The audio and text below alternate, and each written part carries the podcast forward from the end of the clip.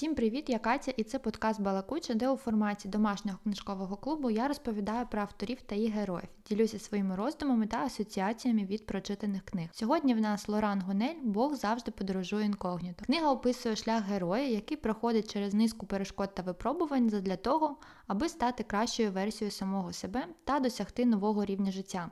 Геть банальний та відомий сюжет, тому я сподівалася, що завдяки мові, незвичним описам, якимось несподіваним поворотам можна буде уникнути кліше та написати щось глибоке та корисне за змістом.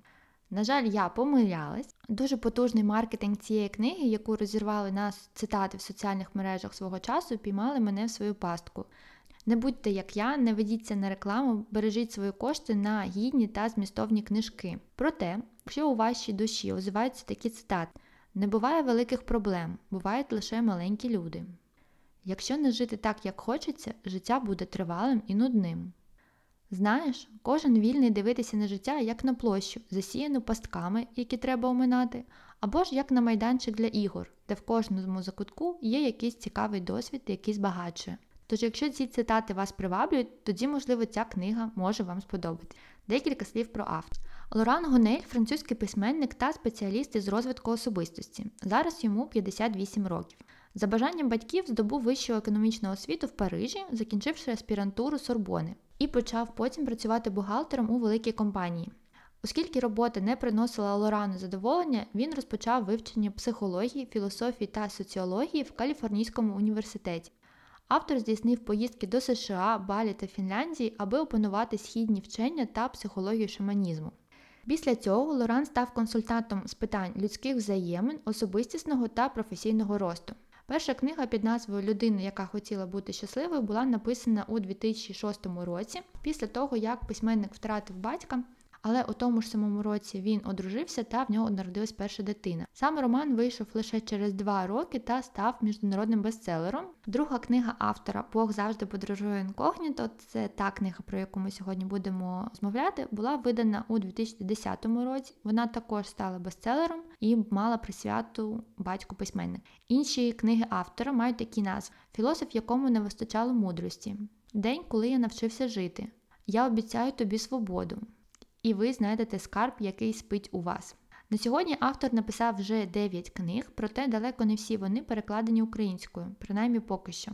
Дивлячись на назви творів, стає зрозумілим, що теми розвитку особистості, самодосконалення, духовного пошуку, оскільки це стало новою спеціальністю Лорана, письменник загортає в свої художні тексти. Загальні деталі книги. Жанр – художня література, сучасна проза. Також на сайтах деяких книжкових магазинів відносять до категорії «Мотивація», «Саморозвиток». Рік видання 2022, видавництво КСД. Сюжет. Історія про юнака, який пройшов шлях від розгубленості в житті, невпевненості та майже спроби самогубства до окремої особистості з власними поглядами, красномовством та більш-менш стійкою позицією. Цей розвиток не відбувається наодинці. Головний герой проходить через це за допомогою ментора, що несподівано з'явився в його житті, з яким він уклав угоду та якому добровільно віддає кермо управління своїм життям та підкорюється його наказам. Головні герої. Алан Грінворт – 20-річний юнак, який повертається до своєї батьківщини Франції. До того він жив і навчався в Америці на фінансиста, але після того, як його мати померла, він вирішив повернутися назад. Через усю книгу Алан буде проходити перевірки на вміння казати «ні», на вміння отримувати незадоволення з боку інших людей, буде працювати над своєю самооцінкою та самоцінністю, навчиться впевнено говорити перед публікою, знайде власний голос та шлях, аби жити життя за власним сценарієм. Ів Дюбрей, він же Ігор Добровський, той самий ментор, який рятує Алана, коли той мав зробити крок вниз з Ейфелевої вежі. Він психіатр з заможної родини, який вирішив допомогти юнаку самостійно керувати власним життям, а не жити за чиїмось правилами. Але чому він обрав саме Алана, про це більш детально в книзі, аби уникнути спойлерів. Катрін, помічниця Іва Дюбрея, супердругорядний персонаж, якоїсь важливої ролі в книзі не відіграє. Марк Дункер, президент рекрутингової агенції «Дункер Консалтинг», в якій працює Алан, наш головний герой.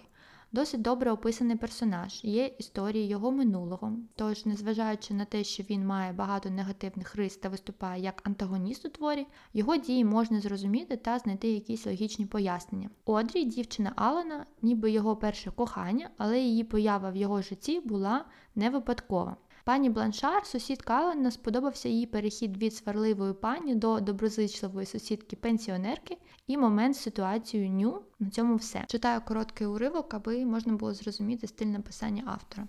Ненавиджу понеділки. Це відчуття, мабуть, найбанальніше і найпоширеніше у світі. А я для цього мав найбільше причин.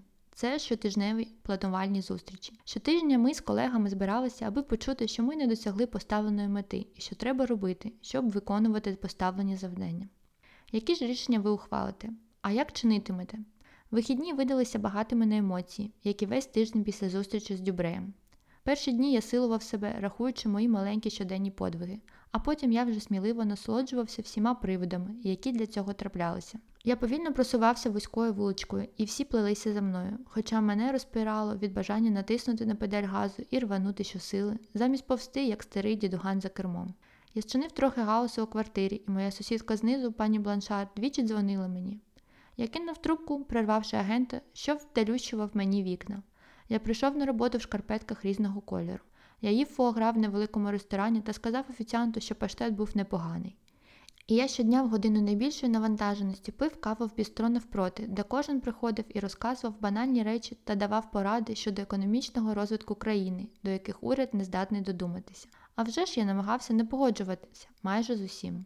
Усе це вимагало від мене зусиль, хоча певна частина мене починала отримувати задоволення від вивищення над моїми страхами. Я плекав надію, що колись та й звільнюся від їхнього ярма.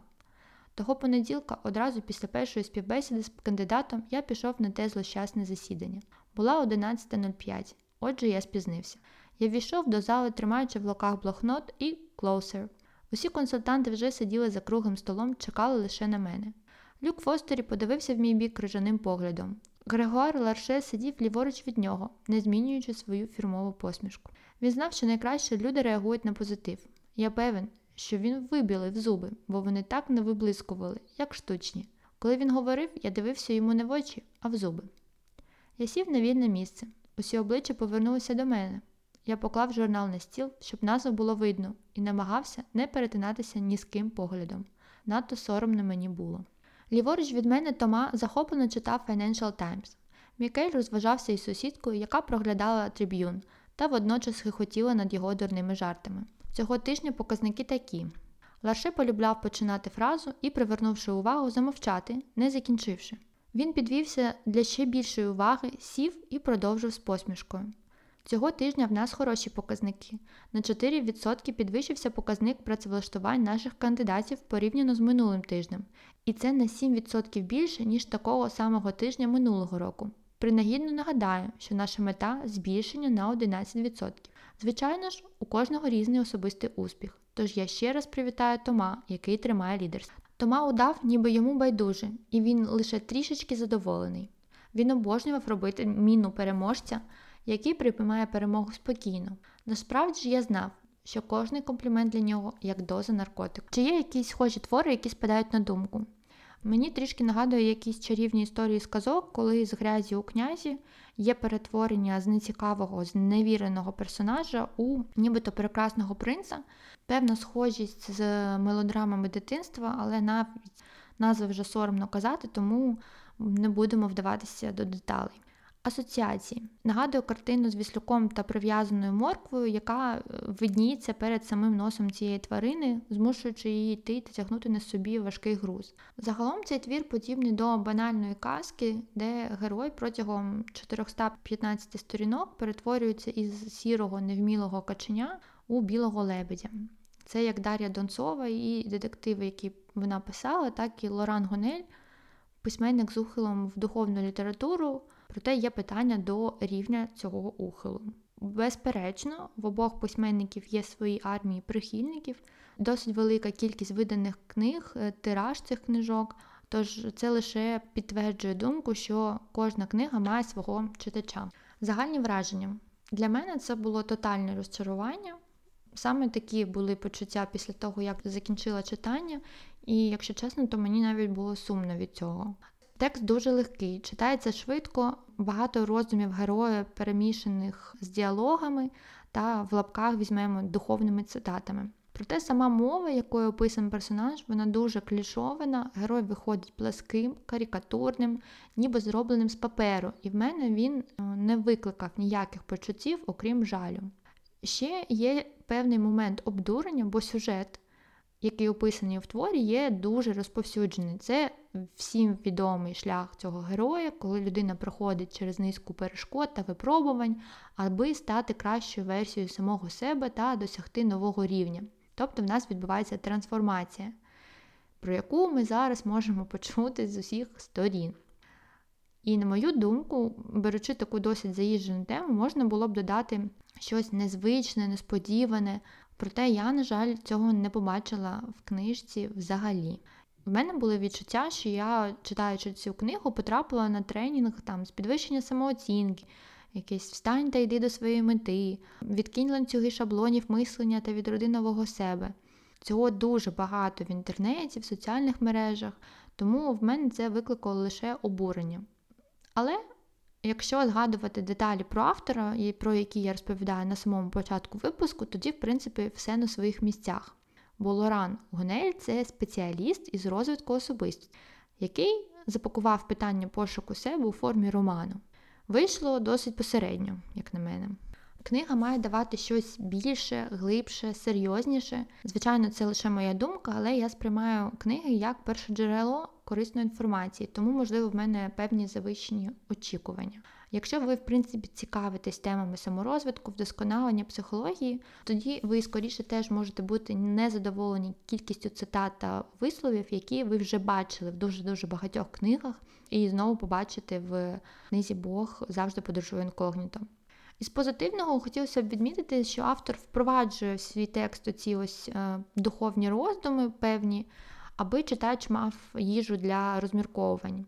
І це добре, проте пам'ятаємо, що основний каркас роману – це історія пересічної людини, яка раптово зустрічає свого рятівника, що ставить їй задачі, дає накази, людина підкоряється сліпо, не чинить опір, не вмикає критичне мислення, цілковито віддається словам іншої людини, типу як фея хрещена якась. А потім відбувається диво, та наша суперзвичайна людина перетворюється з гусениці в прекрасного метелика. Можливо, саме таким і був задум автора – познайомити читачів з певними інструментами для саморозвитку, але не у форматі self-help книжки з покроково розписаними кроками та якимось сухим таким психологічним текстом. Лоран Гунель загорнув це в історію невпевненості та розгубленості юнака, що пливе за течією. І ось він знаходить себе через певні випробування. Якщо задум автора був саме таким, тоді йому, в принципі, все вдалося. Десь на 40-й сторінці твору в мене закралась думка, що я розумію, хто є хто в цій книжці, а наприкінці я дізналася, що не помилилась. І, якщо чесно, це мене аж ніяк не потішило, бо, читаючи книжки, хочеться отримувати більш цікавий фінал та розв'язку. Ще спало на думку, що, в принципі, більш молодій читацькій аудиторії ця книга може сподобатись. Тобто людям віком від 13-14 років до 25, наприклад. Ні, ці вікові позначення не є обмеженням, і це не означає, що молодшим або старшим людям не слід читати.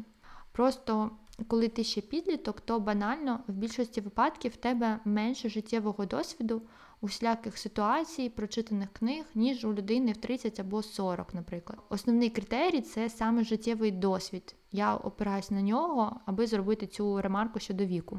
У будь-якому разі, гарний маркетинг цієї книги та моя любов до французької культури в цілому зробили свою справу, тож книгу я прочитала.